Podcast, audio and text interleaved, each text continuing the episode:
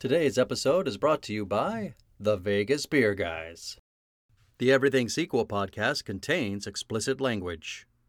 You have been forewarned.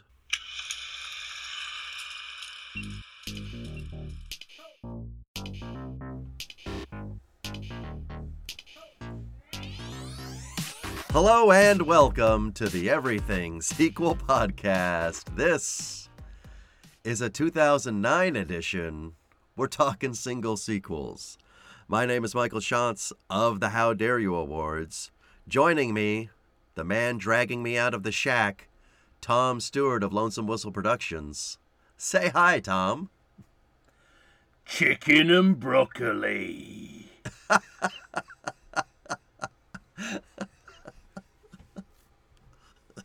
And you guess what? Which of these 2009 single sequels that line is from? I'm going to say Crank 2. Yeah, of course. I think the accent gave it away.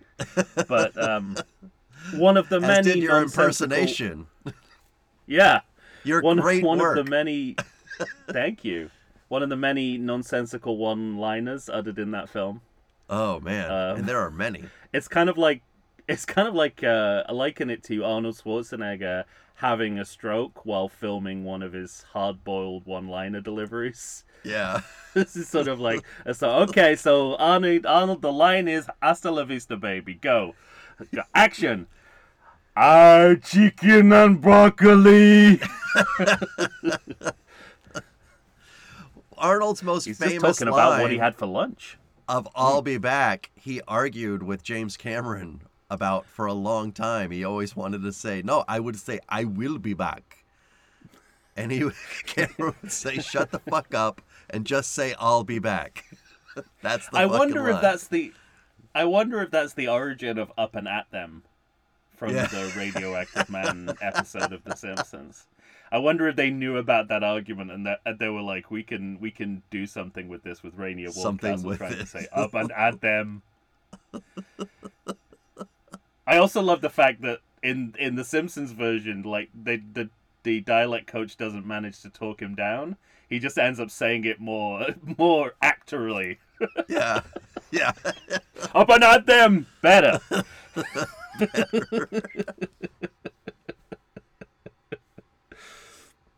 I gotta tell you, this wasn't easy. No. So let's tell the people. It feels like it should be. But it's not. Yeah. So we're here to rank the 2009 single sequels. As previously mentioned, Crank 2 High Voltage is one of those movies. It is. As is The Pink Panther 2. Mm-hmm. As is Halloween 2. Rob Zombie's Halloween 2. Rob Zombie's Halloween 2. Very important distinction, yes. And we got Into the Blue 2. The Reef. The Reef, yes. Thank you. I was just going to say, I forget what comes after the colon. There's no reason why you would remember that, so I thought I'd just throw it in, because I happen to be looking at that title right now. Oh, great. And then lastly, Che Part 2. Mm-hmm. A movie I think you questioned for a second. You're like, is it really a sequel? Like, it does say I think that was just me being grumpy. I think once I sat down and thought about it, I realized that it definitely should be on the list. Mm-hmm. And after seeing the movie, I think you're absolutely vindicated there. Yeah, sure. It's a part two. It is a part two. Yes. Yeah. Well, man, 2009 came hot and heavy with these sequels. Let me tell you. Well, because. Just for the listeners' information. Easy. No, for the listeners' information. So just for the listeners' information, this is only half of the single sequels that were made in 2009. So we're tackling the first five based on availability, I guess. And at some point, we're going to follow up and do the final five single sequels. And initially, it doesn't make sense that there would be so many. I thought we were going to play it off like we didn't do our job again. No, I think it's more important to recognize that there are 10 single sequels made at least 10. That's true. That's where we currently know of. Yeah. Yes, at the time of recording, there are 10 single sequels made in 2009, because it doesn't make sense that there would be so many. The reboots and franchises are in full swing by this point. You'd think that would supplant the need for single sequels. But when you break it down, it starts to make a little more sense, because the reboots have been out long enough now that their sequels are coming out.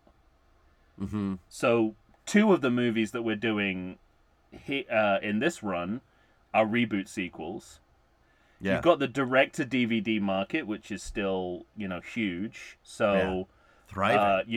You're gonna get a low-end video sequel. We've got one in this run, and we're gonna have more in the second half. Yeah. And then I guess the other context that you need to think about is Hollywood playing with the idea of the multi-part film for its franchises. So Harry Potter splitting the final book into two movies. Sure. The Hunger Games is going to do it. Twilight's going to do it. Twilight, yeah. And all the way through to Mission Impossible in the past year, mm-hmm. they've done it as well. So when you put all that together, you realize why there's so many single sequels in this one year, when there technically shouldn't be. I'll say.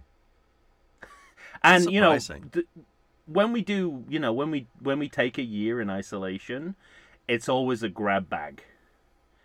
But yeah. This grab bag contains both foraged wild moss and a popsicle. You know what I mean? It just runs the gamut. Well, the other thing that I'm just sort of flummoxed by this front half of the movies is, what does it mean for a movie to be good? What does it mean for a movie to be bad? Because, you have to put that in a different context for every single movie. Yeah, yeah. There's a prestige kind of a film within these 5 films that I think had aspirations. Yes, for sure. Oscar or otherwise, whatever. Yeah. I don't think that came to fruition, as I recall. And I'll You're just talking about Crank High Voltage, of course. Yes, of course. Yes. the ending credits alone show you their aspirations. What's the opposite of aspiration? Yeah, where they were lying with their aspirations. But the funny thing is, I remember, I'm trying to be cagey, but Che Part 2 is obviously that movie. And we'll talk good, bad later, but I'll come right out and say, I think I saw Che Part 2 in the theater. Mm-hmm. I saw 3 of these movies in the theater. Wow. Yeah. That's only one less than you could have actually seen in the theaters. Right? Is my math correct? You know how terrible my math is. That's correct, right? That does sound correct. So there's literally only one of these movies that you missed in the theater. Yeah. Yeah. What can I say? Anyway, I'll just come right out and say, I think Che Part 2 might be the last movie I'd want to watch again. Really? Out of all these movies. Interesting. Yeah. Out of all of these movies? All right, all but one. Oh, well, fuck, this is no. Good. I saw 4 of these movies in the theater. Which is the maximum. Yeah, that's the maximum. Yeah. I saw them all. That's like saying you saw all these movies in the theater, because one of these movies you are not able to watch in the theater unless you rent the theater privately. One of these movies I have no information. Project the DVD. Yeah, one of these movies I have no information for budget and how much money it made. Yeah. Yeah. Well, I think this is going to be interesting because, from the sounds of it, I think we're going to have a lot to argue about. Okay, good. Because It doesn't sound like we had exactly the same experiences with these films. It was, for me, it was a journey, for sure. Mm-hmm. With high highs and low lows. Oh, high highs. I was watching them through. I mean, it's such a, you know, I always, whenever we do these, I always credit you with coming up with this format, because it I find it so fascinating because you have such different movies. Yeah, it's really. It's like you said, it's a journey. It's such an interesting journey to go on. And yet there are these weird commonalities, like dream horses and made up quotes at the beginning of the film. Yeah. So it's like, it's a snapshot of like what was in the vanguard at that point in cinema history. Yeah.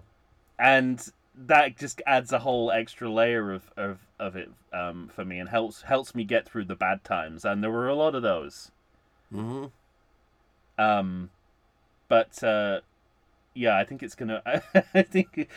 I think this episode's gonna be interesting. But when we go through the movies individually, I think we're gonna have some arguments.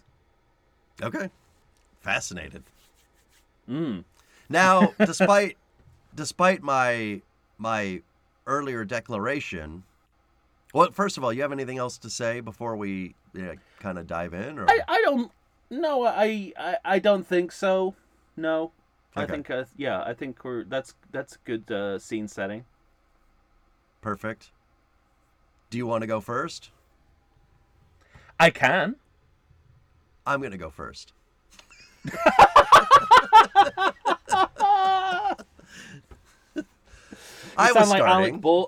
You sound like Alec Baldwin in The Departed. Do you have a perfect service record? I have a perfect service record. You work out, you're one of those workout freaks, go fuck yourself. At the time of recording, then he's in trouble again. Oh, really? Well, he's been recharged with for the same shooting. He's been double jeopardied. You better call Tommy Lee Jones and Ashley Judd. As the theme song to Droids goes, he's in trouble again. Gotta watch Droids, Mike. You've got to watch Droids. It's like a cartoon Rockford Files. It's amazing. Well, I've got the time now. Yeah, go. That's it. That's where you should, during COVID, Star Wars Vintage is the place to go. All right. So what I was going to say was, despite my earlier declaration, to me, there is only one movie that could go to the top of this list. And despite the fact that it's the movie I would probably want to watch the least out of all but one, it is Che Part 2. Okay. Yeah, you really love to talk yourself out of crazy. I said this on a I think on our previous episode, we were ranking our top 5 sequels from the year of podcasting. It's like you like to go right up to the line of ignoring the obvious thing to do, but you talk yourself out of it. So, you know, just a note for the future. Go ahead, you know, if you see yourself at that line, go ahead and jump over it. And go crazy. Let's see what happens. I mean, here's the thing. Like, I was very much reminded of the Jaws 2, Jaws 3D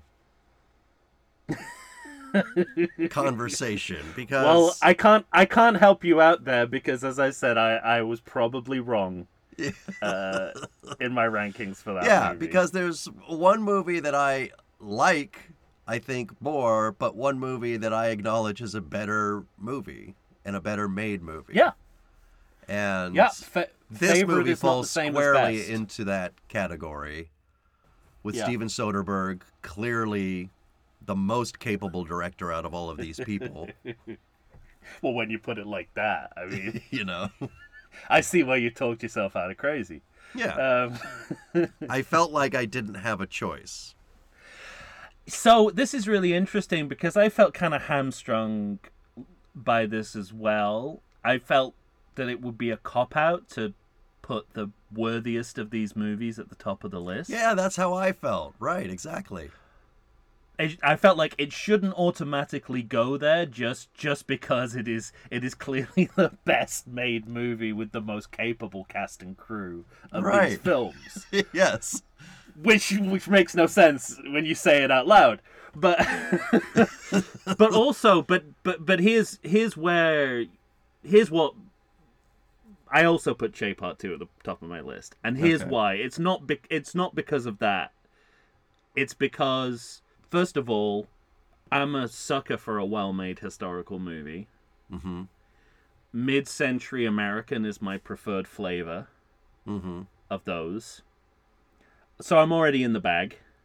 Okay. But secondly, I thought about what we do on this podcast, which is to celebrate movies that are quality in their own right, but make use of the serial format to tell a continuing story. And Che Part 2 ticks both of those boxes. So after watching the movie and kind of thinking about it, I realized that it's a great sequel and it deserves recognition. So I agree with all of that. There was one other thing that put it above everything else for me as well, and it has to do with the kind of, for lack of a better description, war movie that it is. Most people would say... I think we're totally on the same page here. Okay. I think we're totally on the same page, yeah. So the way that Soderbergh films warfare in this movie is so interesting. Very. And successful.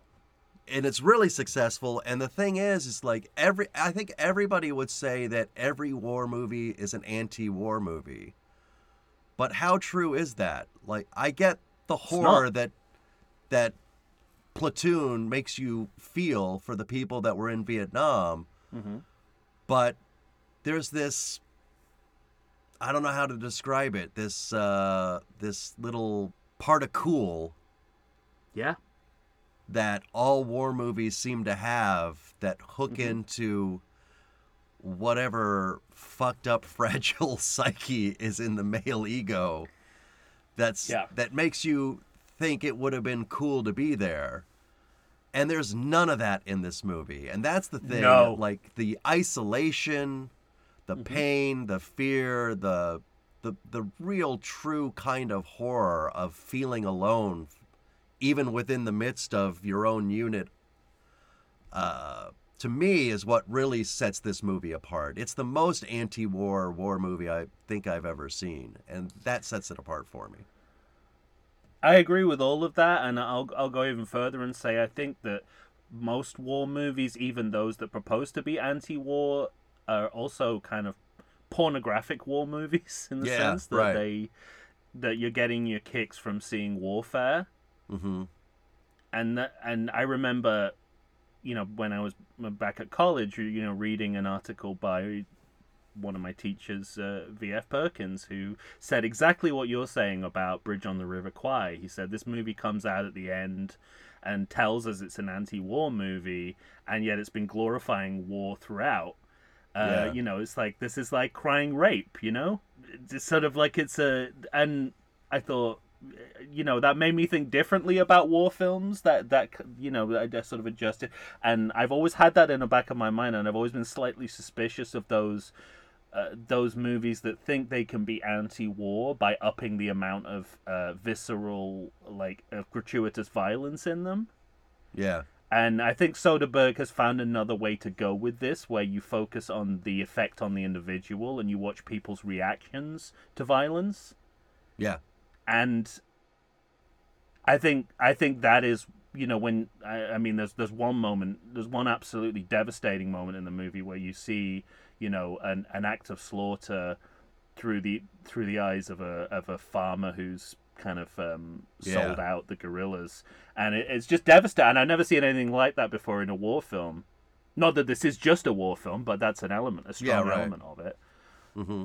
Yeah, so anyway, I mean, that's all we need to say for now, but it's also at the top of my list, but I felt that resistance because it's definitely the most self-evidently legitimate of these movies. Yeah, and exactly. And that's what troubled me, because I felt it was getting automatic credit for just being what it is. But I actually think it goes above and beyond what it could be. Yeah, I mean, I guess the thing I struggled with is that it's a fairly long movie. I think it's, what, like 2 hours, 11 minutes, something like that? 2:15. It's over 2 hours. Yeah. And so much of it is repeated scenes. I mean, we're seeing kind of the same thing over and over and over. I think there's a point to that from Soderbergh. Very much so, yeah. But it makes it kind of a slog to get through, you know? It can become boring at times.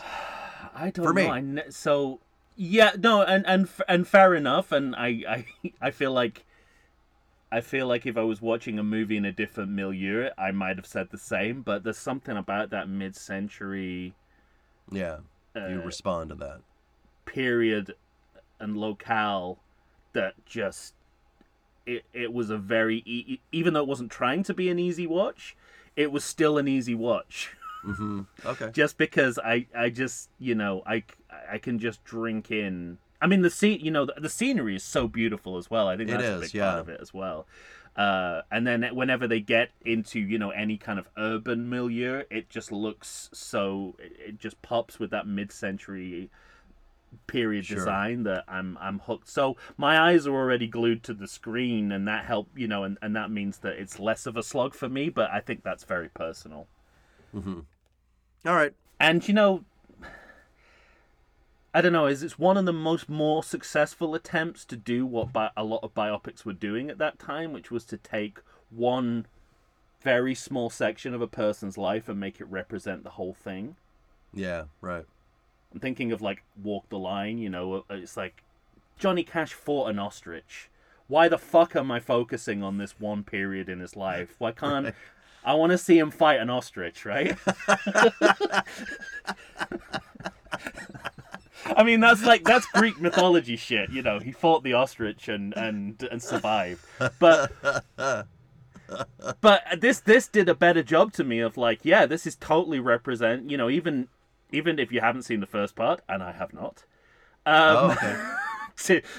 which will be no surprise to anyone who's listened to prior episodes of this podcast, I was like, you know, this still tells me everything I need to know about Che Guevara, and it's literally what, like a year of his life, a year and a few days, a week maybe. So, I don't think anyone's done that as successfully as Che Part 2, possibly Part 1 has. I'm assuming that's the other thing that's interesting to me about that movie is that we have context to lay on top of it about the man himself. Yeah. You know, it's interesting because, of course, he was involved in getting Fidel Castro to overthrow the government in Cuba.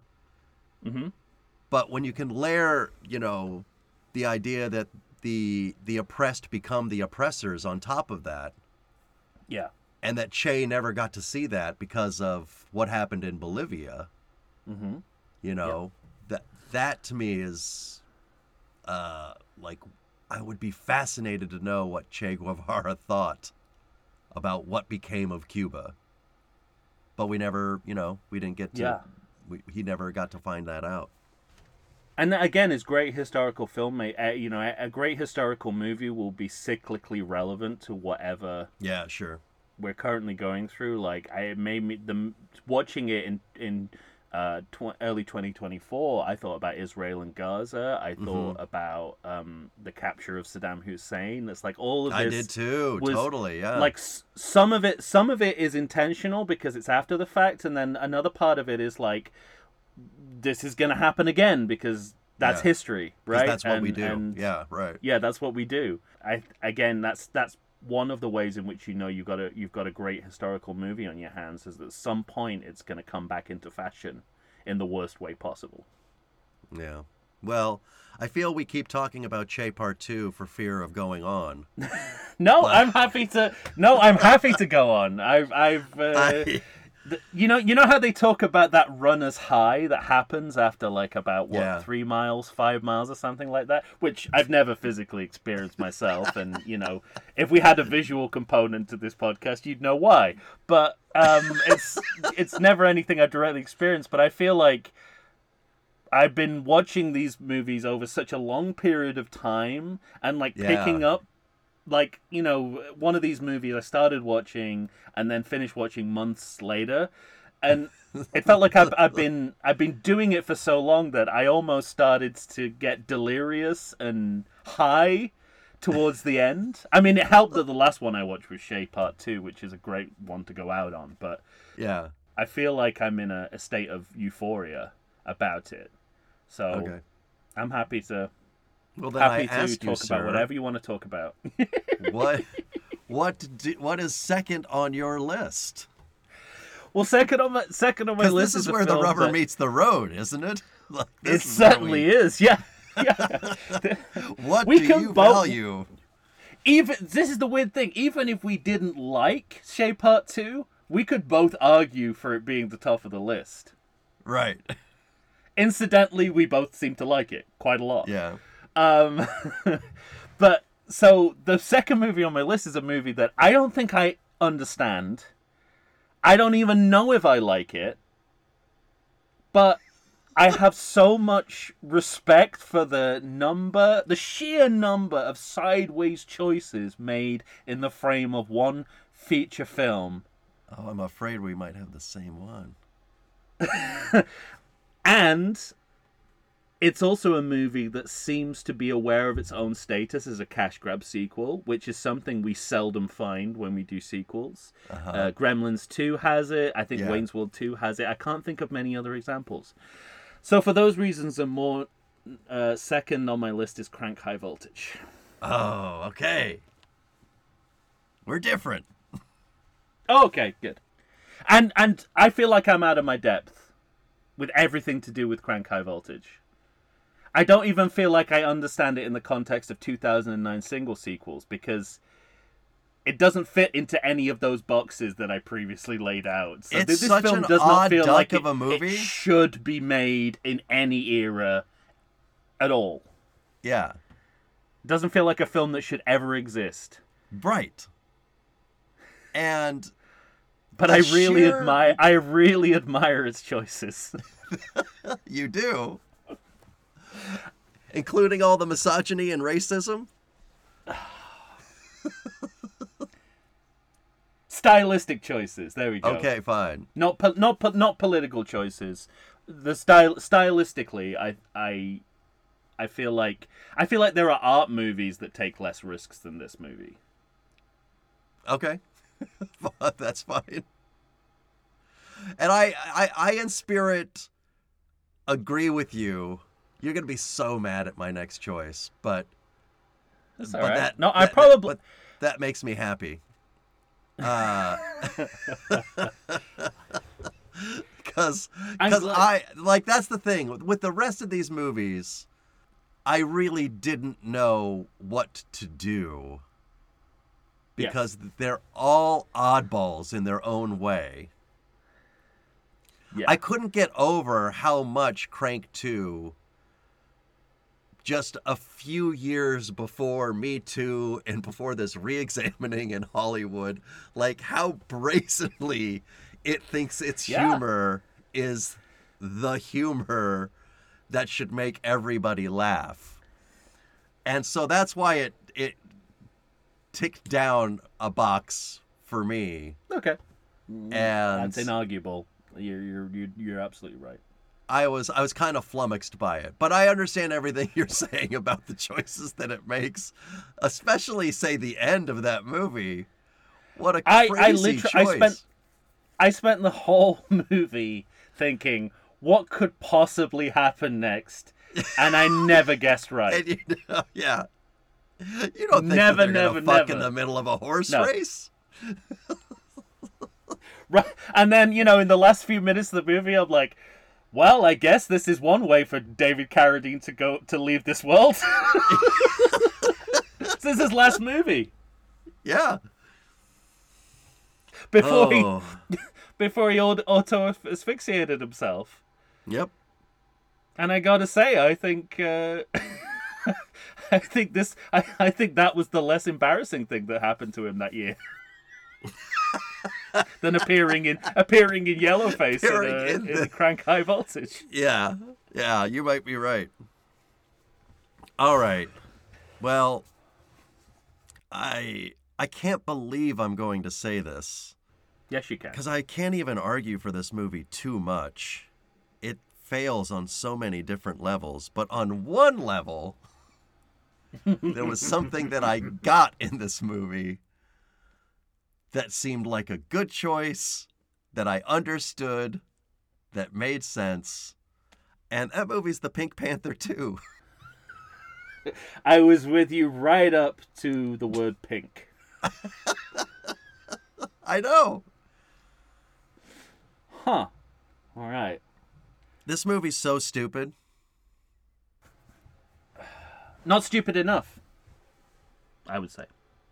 Yeah, you might be right. But there's one good idea. I'd like it to have been made at a time where Steve Martin was not thinking more about being a playwright and playing the banjo. Yes. That's the thing. And working more on being a... I mean, we'll get into it when we get into it. The world-class clown that we know he is. Yeah. Which he does not exhibit in that film. The biggest problem with the Pink Panther 2, or this incarnation of the Pink Panther, to me, is Steve Martin. I think he's terribly miscast as Inspector Clouseau. And this is one of the funniest people in the world. It's almost too obvious. Yeah, no, I think it's about where he is in his career. Yeah. I think he's in a limbo between two stages of his career, where he's a viable comic actor. I think the other part is it's too obvious. But at one point, I was watching the movie and I thought, wow, if you kind of do a digital composite of all the people who played Clouseau, it's gonna look like Steve Martin, Peter Sellers, Alan Arkin, Roberto Benigni. You put those three together, that's Steve. So in a sense, it's like it's the obvious choice. But I completely agree with you. It's a total misfire of casting. Mix it all together, bake it at 350, you get Steve Martin. But then I feel like, I don't know, I'll save it for my save ranking. It because I'm going to probably agree with you on most of it, because that's how I feel about most of these movies. But the one thing I really did respond to was the idea of Lily Tomlin as the etiquette teacher, trying to teach Clouseau how to, be updated. Okay. That's one idea I liked. Well, I hear you. But those scenes felt to me like cut-for-time SNL sketches.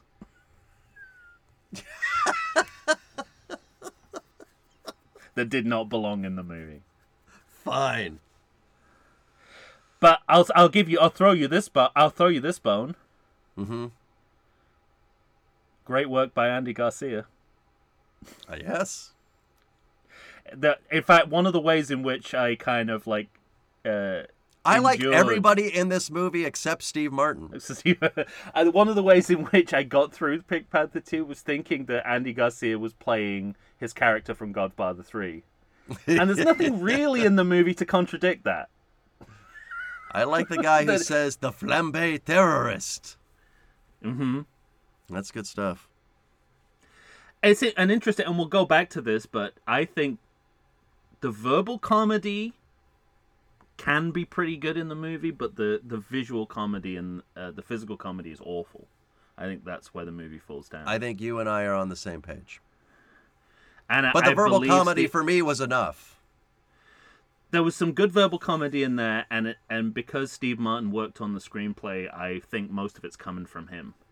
Mm-hmm.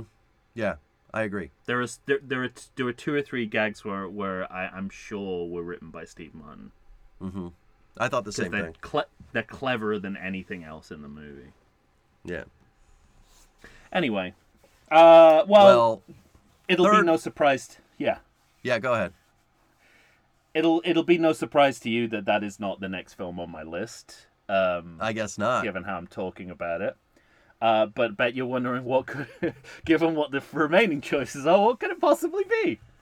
Oh, there's one I firmly believe it will be, because it's a dandy little B movie of nonsense to me. Okay, so the third movie on my list is a film that, up until what you just said, I suspect you think I hate because of the the gratuitous. Maybe you know me better than I think you do. The gratuitous underwater footage, and given what I've thought about what I've said about video sequels in the past. And now listen, I am painfully aware of this film's limitations. Okay? Yeah. However,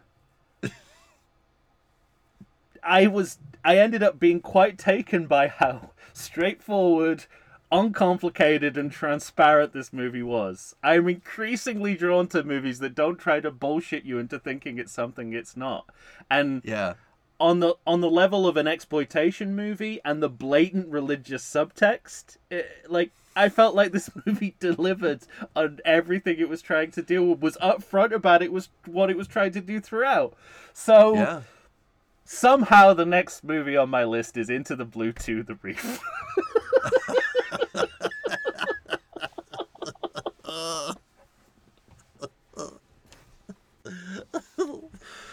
I love that. Yeah. I feel the same as you do. The thing that fucked around with me was so I have Crank 2 and Into the Blue 2, and I didn't know where to go. I kind of respect Crank 2, I guess I'll say, as a real movie more than Into the Blue 2. It's hard, isn't it? It's not easy.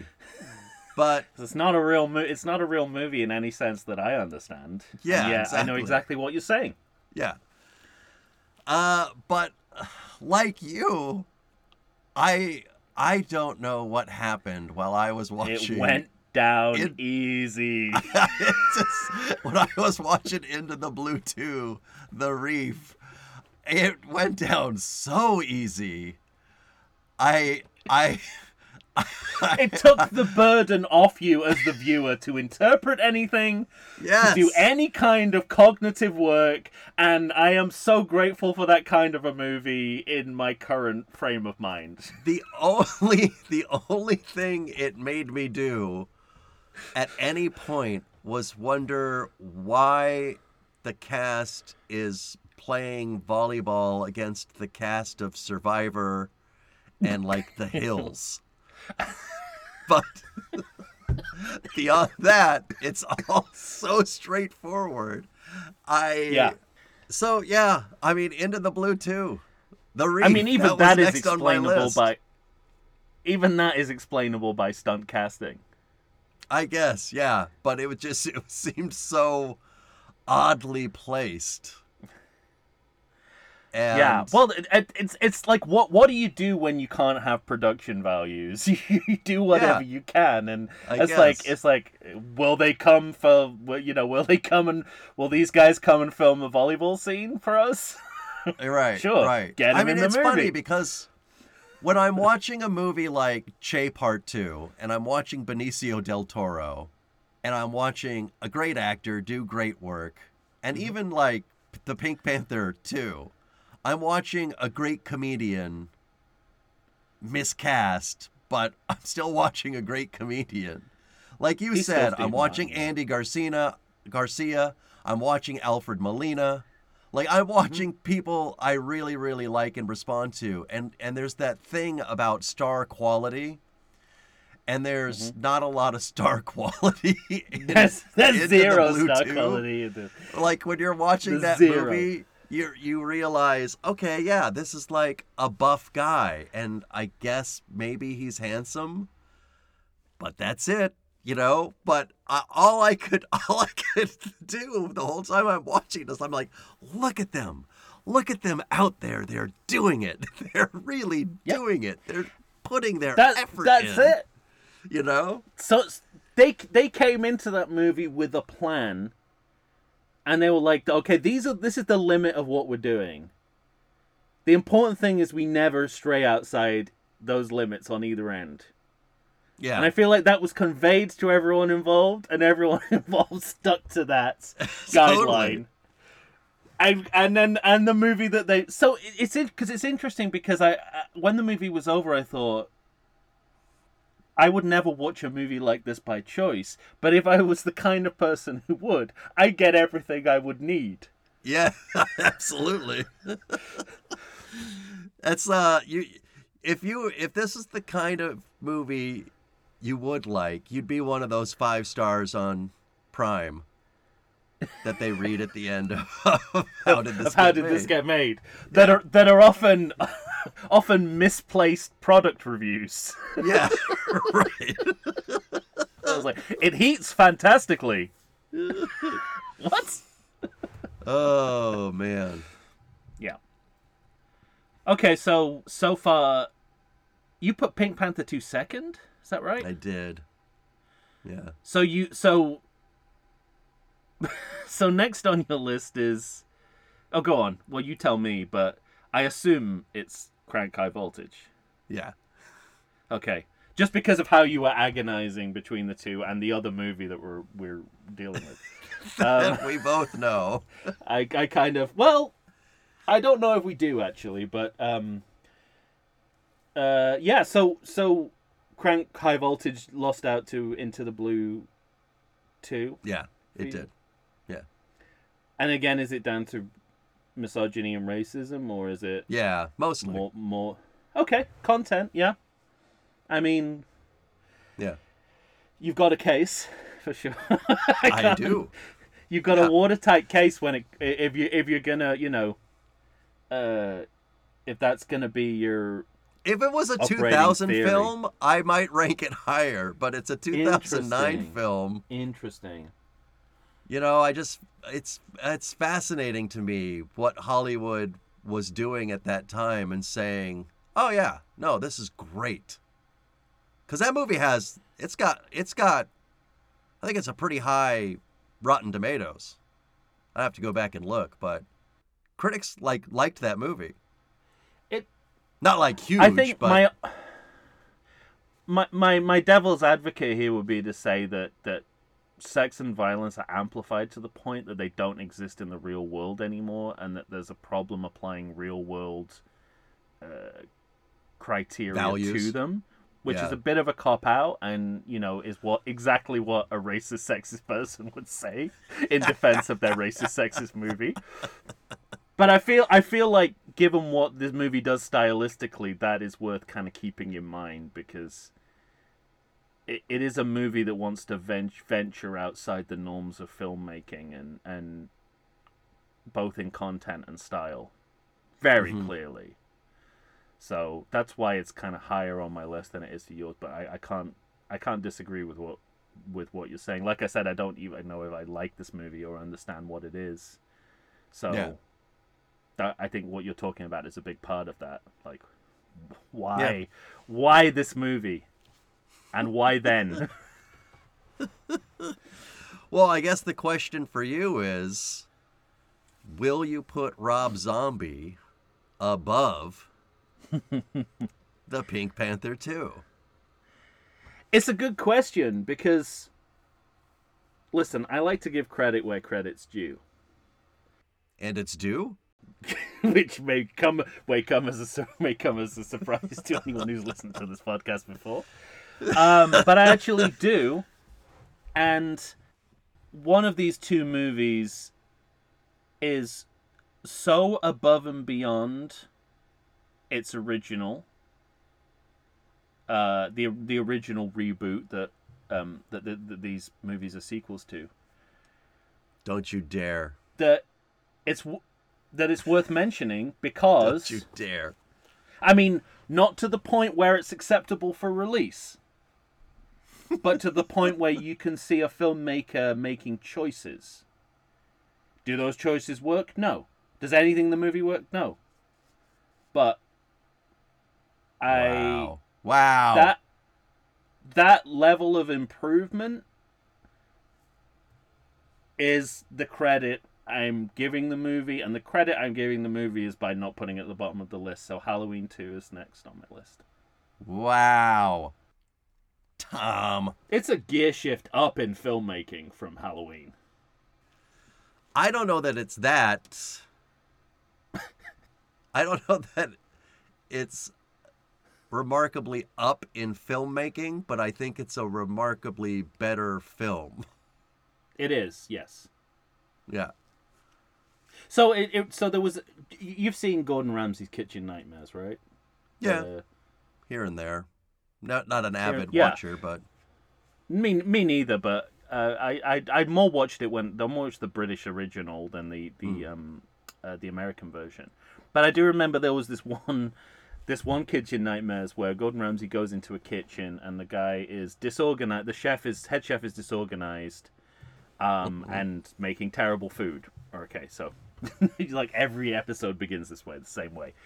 And by the end of it, usually what happens in a Kitchen Nightmares, the format is Ramsay improves the food and he figures out how the kitchen should run.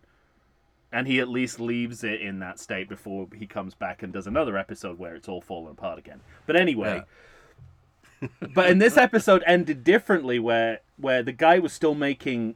terrible food, but the kitchen was running smoothly, and he just kind of left it at that. He was like, look, I'm never going to like the way this guy cooks. Yeah. There are fundamental flaws that cannot be changed without just changing this guy, like getting another chef. But the kitchen runs well now. Like they're cranking out food in a way that is commensurate with a real restaurant. So bye-bye. And that's the way I feel about Rob Zombie here. I'm like, look, I'm never going to like this the way this guy makes an omelette. Sure.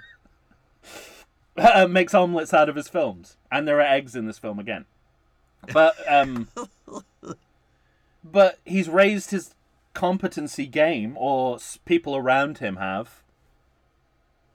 So I'm going to give it a little bit of a... I don't know how much he's raised it. He's cross-cut happy, and he's... extreme close-up, but that's the in a way that it But the individual quality of the filmmaking within that is a whole nother level from Halloween, I think. All right, Halloween 2007. So, but I'm not sure shaking the camera while smashing somebody's head is the. Has the visual impact that he thinks it has, but... Well, he's always going to do... That's the thing. He's always going to do that. He's always going to make a terrible omelet. Right? You know, it's not... This is Rob Zombie we're talking about, and at some point... And yet, I can still acknowledge that I think that this is a I can't believe I'm saying this, a better movie than that original Halloween. And I mean, so self-evidently so. Yeah, I think so, too. Which, again, is not to say that it should have been made or anyone should have signed off on its release, but that's my I'm gonna acknowledge that, you know, that small improvement. Yeah, by not putting it at the very bottom of the list. So yeah, I mean, for me, it's at the bottom of my list. Sure. Like I said, I'm gonna go Crank High Voltage 2. Because of its quirky weirdness, there's no way I can put it at the bottom of the list. Obviously, you and I disagree completely about Pink Panther 2. That movie just sort of sits within a genre of comedy that I understand and am familiar with. And it's not, it's not the world's greatest comedy, but there's people in it doing some things that I like. And I think it just goes down easier than any of these other movies. And that's why it's so high at the top of my list. Acknowledging that it is a movie filled with problems and not nearly as funny as it thinks it is. Or should be. Yeah, or should be. Especially considering the cast. But like I said, I think that whole series was fucked from the start because I think Steve Martin is miscast as Inspector Clouseau. Yeah, they have. I mean, it's been a. It's an almost impossible recast, I think. Yeah, I mean, who would you get? You'd have to do something. Well, they went Ted Wass, then they went Roberto Benigni, and then they went Steve Martin. Yeah, none of them have stuck around for long. Yeah, I think that's the. I mean, don't do it. I mean, why? Right. Why should there be more than one Inspector Clouseau? But it's like I think people think of somebody like Steve Martin or Will Ferrell or it's not fucking Iron Man or right. It's like it's Inspector Clouseau, a character from a '60s comedy movie that turned into a franchise. I mean, it's not. He's not iconic in the way that characters who like a James Bond or a. Mm-hmm. Superman or anything like that. I think they think of him that way, though. I know, and it makes no sense to me because it's not even Peter Sellers' best work. Yeah, right. And it's actually probably my least favorite Peter Sellers comedy character. And I'd have to think about that. I mean, I loved those Pink Panther movies as a kid. I don't dislike them. I just think that knowing what Peter Sellers is capable of, it's a, it's like a, it's a shadow of what, of his. It's possible we should do them. I think they were all on Max recently. I absolutely would love to do them. I don't know if they're still there or not. I don't think so. At some point, we'll definitely have to do them because that's the other problem here is they went for a very. With the Pink Panther 2, they went for a very straightforward follow-up sequel. And the actual Pink Panther movies don't do that, because the second movie is a shot in the dark, which is a totally different story. It's just kind of a, like a drawing room murder mystery with Clouseau in it. Yeah. And there's even the Alan Arkin one in between Pink Panther and... That's right, yeah. Shot in the dark. So, and again, like it comes down to like you think the cast is the most important thing, but you got to get the right director too. Mm-hmm. And well, we know who's back in our lives is Mr. Harold Zwark. Harold Zwark, Karate Kid 2010. No, so yeah. Anyway, we'll talk anon. It's at the bottom of my list, and I think my biggest problem with it. And it's interesting that we're doing a snapshot of 2009 because I think the biggest problem with this movie is it was made in 2009. I would prefer to see literally anyone in this movie in a different year before or after. What do you mean? Like why? Earlier Steve Martin, later Steve Martin, earlier John Cleese, later John Cleese. Yeah, like it feels like it's the wrong time for everyone to be making this movie. All right. And that's my biggest problem with me. And again, a good comedy needs balance, and this doesn't have it because, you get these moments where the verbal comedy is very good, but the slapstick is generally pretty bad. Mm-hmm. So it's smart, and then it's broad, and then it goes back and forth between the two in ways that it just doesn't fit together for me as a film. That's fine. In its genre. It's one of those movies I can sit and watch and not pay too much attention to and then have a good time. Okay. That's not a ringing endorsement, but... No, I mean... But no. In the land of 2009 but I think Into the Blue, I ended up appreciating that. Right, but I'd still say that Into the Blue 2 does a better job at that. Yeah, you might be right. Despite its limitations. I might have to... I did struggle with where these three movies, Pink Panther, Into the Blue, and High Voltage, Crank 2, High Voltage, where they should all sit. I went into this saying, I don't know what I'm going to do, and, maybe I'll regret it in the end after we talk about these, but... It's where I am now. That's not an unreasonable list that you just put together. Mm-hmm. I think out of the two of them, mine is much more arguable because of how high both Crank and Halloween are in the list. Oh, man. But when I come out of this run as high, it might be, I might feel differently. You know, because after the run as high becomes the runner's remorse, where you're like, it's like I say, every time to achieve that, I have to suffer 3 to 5 miles of feeling the worst I ever feel in my life. Yeah, right. Well, the other thing for me was I watched 2 of these movies. As you know, we had some hullabaloo going on with the Indiana Jones series where we didn't know we were going to be able to do it at the end of last year. So we had started 2009. So I had watched Pink Panther and Crank 2 High Voltage so long ago. Mm-hmm. And... Well, your memory of them is still accurate given what you're saying, so... Okay. I don't think that's the issue here. Good. All right, let's talk... Seen both of them before as well, which I had not. Yeah. That's how insane I am. Let's talk good, bad. Okay. Now, are we both going to say Che Part 2 is a good movie? I think it's a very good movie, and surprisingly so. I as I say, I did not see either Che Part 1 or Part 2 when it came out. I was wary of it. I'd seen Walter Salles' The Motorcycle Diaries, and I felt like a Steven Soderbergh directed Benicio Del Toro vehicle would be the kind of Americanized, star-studded Hollywood biopic version of the Che Guevara story, and that's what I thought they were. And I was just... I was, to use your word, flummoxed. Yeah.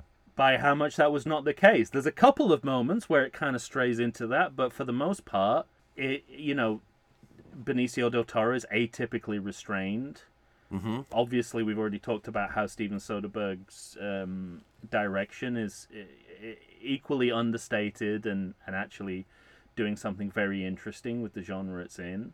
Yeah.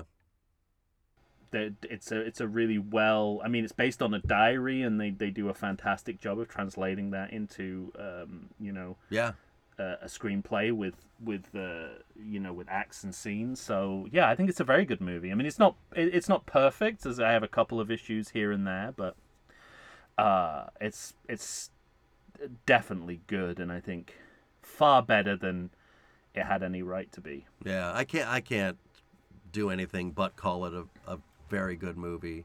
Yeah. But like I said, I was just waiting for it to kind of, oh God. It's too... I get what you're doing. I get that they're isolated. But now I'm isolated. But just look at how good the hills and the trees look in the background. That's what I do whenever there was one moment. Like if you zone out, there's something nice to look at. There was one moment in particular when I can't remember who gets shot, but he's on the ground and they're tending to him, and then he just has this shot, a point of view shot of him with the trees waving in the wind above his head. That's so beautiful. I almost couldn't stand it, And the juxtaposition of those things with, against each other was really stood out. And Soderbergh makes a lot of hard choices. Like you sort of think, oh, this is the most difficult way you could have filmed this, but it looks so smooth on screen, it's worth it. There's a panorama in here. I'm like, oh, that must have been a bitch to choreograph. You could have done that so many different ways. Yeah, right. That would have been less labor intensive, but you went there because you knew it was the right choice. And it's interesting. Like I don't like. Like when they're on the hills, like you mean? Like that stuff. They do this panorama. Yeah, the soldiers coming down. You see the troops emerging from the grass. Oh my God! I'm just like you picked the most difficult. Yeah. Possible, and as it's panning, all of a sudden somebody pops up right in front of the camera and starts moving down. That stuff, it's great. Yeah, it's just, and I've liked Steven Soderbergh films, I've liked Benicio del Toro films, but I never actively seek them out separately or together. So it's surprising. It was surprising to me. It's like I know they're capable of great acting and directing, but I didn't think that this vehicle would bring out quite so much good in both of them. Yeah. It's not a Benicio Del Toro you see in a lot of films. No, yeah, no. He earns his bigger moments in this film in a way that he doesn't in, say, The absolutely. Last Jedi or even The Usual Suspects, which is, you know, different because that's calculated bigness. Yeah, right. Unplanned bigness, too. They didn't know he was going to do that. Right, yeah. They didn't know he was going to do any of that. Yeah. And still to this day, Now it's what gets you through having to watch a Kevin Spacey movie. That and Gabriel Byrne's amazing face. He's just like, just focus on that. I know Kevin Spacey's gonna be all right. This movie. You're gonna feel bad when he escapes at the end. Yeah, but for totally different reasons. In retrospect, Kevin Pollak should have just done his William Shatner impression, because then we'd have wanted to go back to it and watch it more. All right, should we cut to the chase? Are any of these other movies good? I'm struggling. There's one or two that I'm struggling with, amazingly. Crank High Voltage is... as I said, I feel out of depth with it because I don't necessarily understand what it is trying to do. So how can I say whether it's good or bad at doing that? Mm-hmm. My instinct is to say it's a good movie because I think it's trying to be a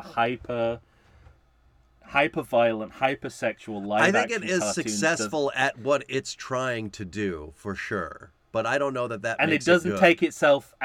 And crucially, it doesn't take itself too seriously. That's true. If that's what it was going for... I think it nailed it. However, in the back of my mind, I feel like this movie is a horrible misfire, and I'm just not getting quite how far it's missing the mark of what it's trying to do. I always have that nagging feeling in the back of my mind that I missed something crucial about what this movie is trying to do versus its execution. So see, I think it's nailing what it's trying to do. I don't know that it should have been trying to do it. Agreed. Well, stylistically, yes. Politically, no. Right. Which is why I struggle.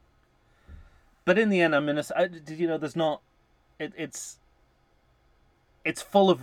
And again, I don't know this area of cinema well enough to sort of... Like, I haven't watched a lot of Jason Statham movies. Mm. Like, I don't regularly watch this kind of modern action cinema. So I've got no point of comparison. Well, go out and see The Beekeeper. Control experiment. I'm not going to go and see The Beekeeper. But I can't imagine that any of them go to this extent of creative risk taking. Right. I mean, I was assumed that it was just they were just like Jean-Claude Van Damme films, or we just like churn them out, right? Just keep. As long as he's kicking people the right way, that's all that matters. But but Crank High Voltage is like, no, I mean, this is like, Jason Statham is the least interesting thing about this movie. Right. So I don't know. I don't see a lot of films like this, so I'm gonna say it's a good film. All right. With that caveat that I don't see a lot of these kinds of films, and I've never really seen a film like this, and for some reason that adds up to me as it being a good movie. Yeah, its cavalierness was just a little bit too much for me in terms of politically. Well, but okay. And I didn't react well to it. It's bad taste. Yeah. It's in poor taste. Yeah. But I think that is what they're going for overall. Whether they have the right to do that is a different question. I don't know, yeah. That's the part where I'm... like, yes, I think that's what they're going for, but to me, it's a blind spot of... I don't think they're doing it ironically. I think they think these things are really funny. No. And that's I don't think they're doing it... I don't think they're doing it ironically. I think they're doing it in bad taste. Yeah. With an awareness of quite how offensive what they're doing is. Right. But not challenging that in any way. So, yeah, I don't know. For those reasons, I gotta call it a bad movie. Okay. I didn't react too well to that movie this time around. And I think it has... You liked it more the first time you saw it? Yeah, I think I did. And I think I felt guilty about it. Yeah. I think that's part of it. Oh, so this is the sort of like watching yourself get caught on camera doing something. Yeah, exactly. Versus the experience of doing it where you're like, this isn't so bad. Yeah. And then someone films it, shows you, go, oh, that's pretty cool. Oh, yeah, I did. I that wasn't nice what I did there. I should not have kicked that grandma. But at the time, it seemed like really the only thing I could do. It seemed like the only choice was to kick that fucking grandma. She was being really loud. You know, she didn't seem to mind. Yeah. But now I can see that was worse. Now that I see it was horror on her face. She wasn't laughing. Yeah. Now I see that she made that choice of saying it's okay because she was in fear of me. I get it. Yeah. It's a total grandma kicker of a movie. I cannot disagree with you there. Yeah. I think that term needs to go forward into our descriptions of movies. Is it a grandma kicker? Yeah. I feel... Is it a movie where you look back and you're guilty about having watched it? I feel about... I started wrestling with, for reasons unbeknownst to me completely, because how could it possibly be a good film? But Into the Blue 2, The Reef, to me... Yeah, that's my other one. Like, working on its own terms.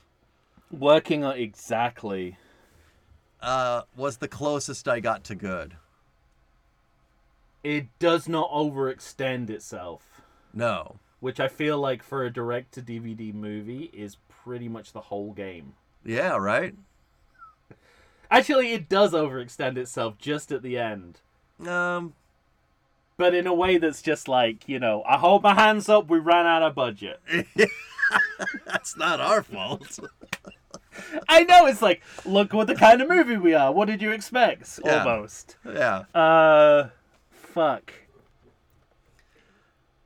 So here, this is where value comes into play, because it's like, it's clearly bad filmmaking, but it's good video. Uh-huh. This movie gives good video. And that's what it is. It's video. Well, it's never meant to be shown in a theater. What I found myself relating this movie to was Omen 4.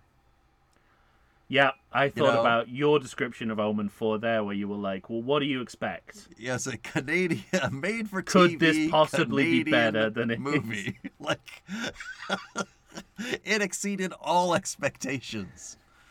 Yeah. And it's interesting because you can rationalize that by comparing it to the other Omen films. Mm-hmm. In that, you know, when we were doing that ranking, here you're quite literally, pun intended, at sea, because your points of comparison are so disparate. You can't link it to anything else. That's the weird part, right? Where I labeled the Pink Panther 2 above that movie, but I'm completely comfortable saying that's a bad movie. Yeah, because that was meant to be it was a wide release theater movie, and it's not. Yeah. It's not excelling on those terms. Right. Into the Blue 2 is I think most people would agree, pretty decent video sequel. If you ended up being forced to watch that movie, yeah, right. You wouldn't bear a grudge against having done that. I don't think. Maybe, I don't know. I think you and I are different. I think age is what I this is where I feel old, because I'm just like, I know there are better movies I could be watching out there, but right now, sure, I feel okay that this is the movie I'm watching. Yeah. The whole time I was watching Into the Blue 2, The Reef, I thought, this is not a night wasted. Like, I'm having a good time. Put that on the back of the DVD box, right? Not a night wasted. People will be like, Jesus, this must be a good video sequel. Yeah. Look what it says there. You know what? But again, it goes back to... Strictly on those terms, I'm going to call it a good movie. I had a good time. But I kept thinking... I kept relating it to, like, you know, other weird fascinations I have with totally middle-of-the-road media, like, I mean, extensively discussed in our Twilight episodes, or... Yeah. You know, I talked about how sometimes I want to get away from it all and put on a Lifetime movie, and I sure. don't want it, specifically do not want it to tax me. That's why I'm watching it. That's why I'm turning it on. And that's all I'm judging it against, you know, and it's, in food terms, it's Velveeta and Shells. It's like, yes, of course there's something better I could be eating right now, but is it going to scratch the itch that I've got right now? No. Right. For simplicity and comfort. And Into the Blue 2, sadly, for where I am now in my life, delivered that.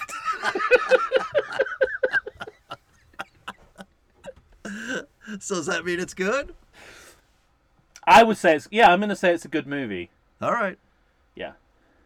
I can't turn around after that discussion and then say, actually, though, I do think it's a bad movie. I'm not going to Star Wars prequel you. You'd probably be right. But in context, it works. I don't know how else to put it. I know exactly what you mean. Yeah, for what it is, and is no pretense to be anything other than it is.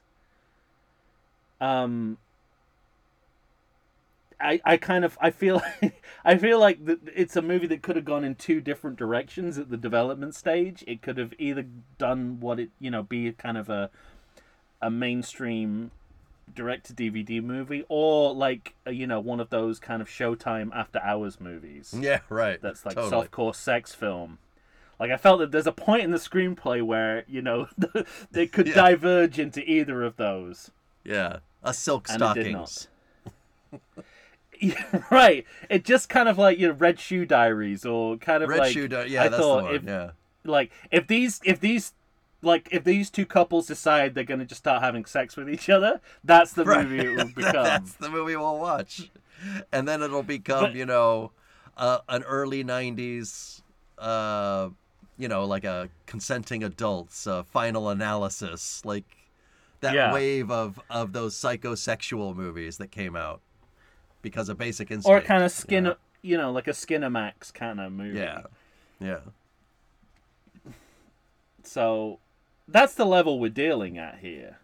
Yeah. So you can't I don't think you can apply rigorous cinematic criteria to it in the way that you can the others, and certainly Che Part 2. Yeah. All right. I think that just leaves us with Halloween 2. Halloween 2 is bad. Yeah, it's a bad movie. Yeah, it's bad. Rob Zombie's bad. I mean, he's incapable of making a good movie. He is. I mean, he's... But he seems to have surrounded himself by people who know how to light a scene and hold a camera still. And that makes a huge difference. That's all I'm saying. Well, I don't know how still that camera is. Certainly not during murder Stiller scenes. Than it was.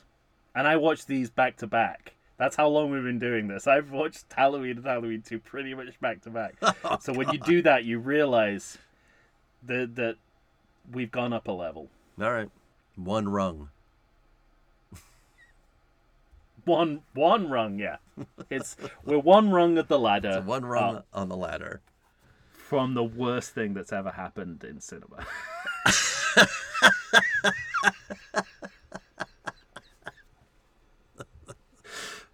It's one rung above lava, basically. Above a sea of molten lava devouring everything in its wake. Oh, mercy. All right. Well, that's it. Yeah. What an interesting discussion.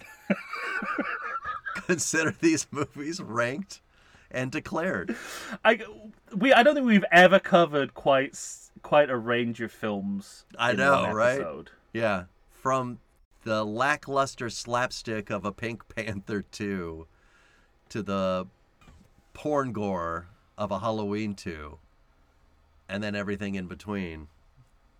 Yeah. Well, interesting, that each movie's take on violence is very different. Yeah, yes, right. Even down to the Pink Panther. Yeah. And, I consider slapstick to be violence. Yes, it's just violence. Yes. Violence done differently, right? Yeah. It's what it is, but each film has its own take on that, of how we do it. Yeah. And I got a lot of interesting things to say about one particular fight scene in Into the Blue 2, which I feel went above and beyond the call of duty of what was demanded of those actors. Okay. Well, those actors are still talking about that today. It's see that scar? Into the Blue 2. Look forward to that, everyone. All right, there you have it. We've ranked and declared for the 2009 single sequels, or at least half of them. You're going to have to tell us what you think. It's only the first half of these five films. What do you do? You know what to do. Come on, send us an email to everythingsequel@gmail.com. Go ahead and find us on Facebook or Instagram. The government has given way too much control to Elon Musk, so don't do anything for him. That's it. When you hear us next, we'll be talking Halloween 2. Fuck you, NASA. Yeah. All right. For Tom Stewart of Lonesome Whistle Productions, Michael Schantz here of the How Dare You Awards. Say goodbye to everybody, Tom. Sugarcane, sweet, sweet sugarcane, sugarcane, sweet, sweet sugarcane.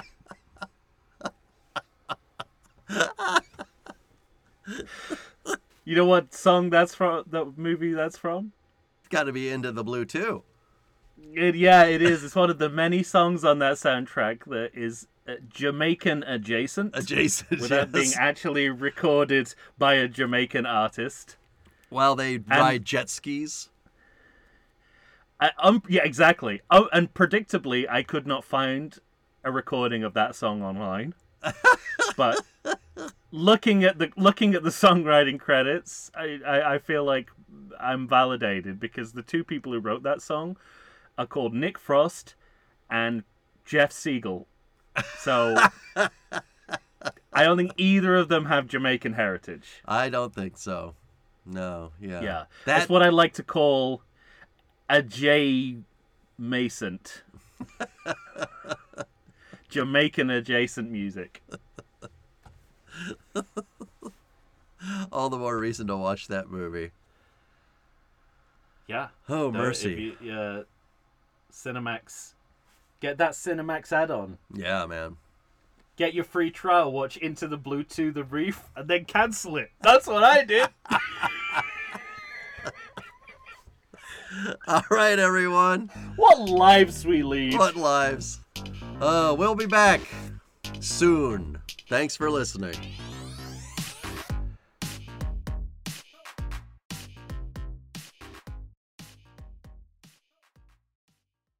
I like to think I know something about beer, but nowadays even I get overwhelmed when confronted by the exhaustive selection of craft beers they have at bars, breweries, and even grocery stores. Back in the day, you had one, maybe two craft beers to choose from, and if you were confused, you ordered a Guinness. But in beer destinations like San Diego, the craft beer options lately are in double, sometimes even triple digits. So what's a beer drinker to do? You need what I need, the Vegas Beer Guys. Your beer of choice should be a perfect blend of malt and hops. And so a live show about beer needs that same balance. And the Vegas Beer Guys matches beer expert Dan Aker with self-proclaimed beer novice Stephen J. Weiss. The results are eminently drinkable. They're on Facebook, They're on Instagram. They'll try new beers. They'll tell you about beers. Think of them as your beer Sherpas guiding you up a foamy-headed mountain to reach the peak of your pint. God, I need a beer.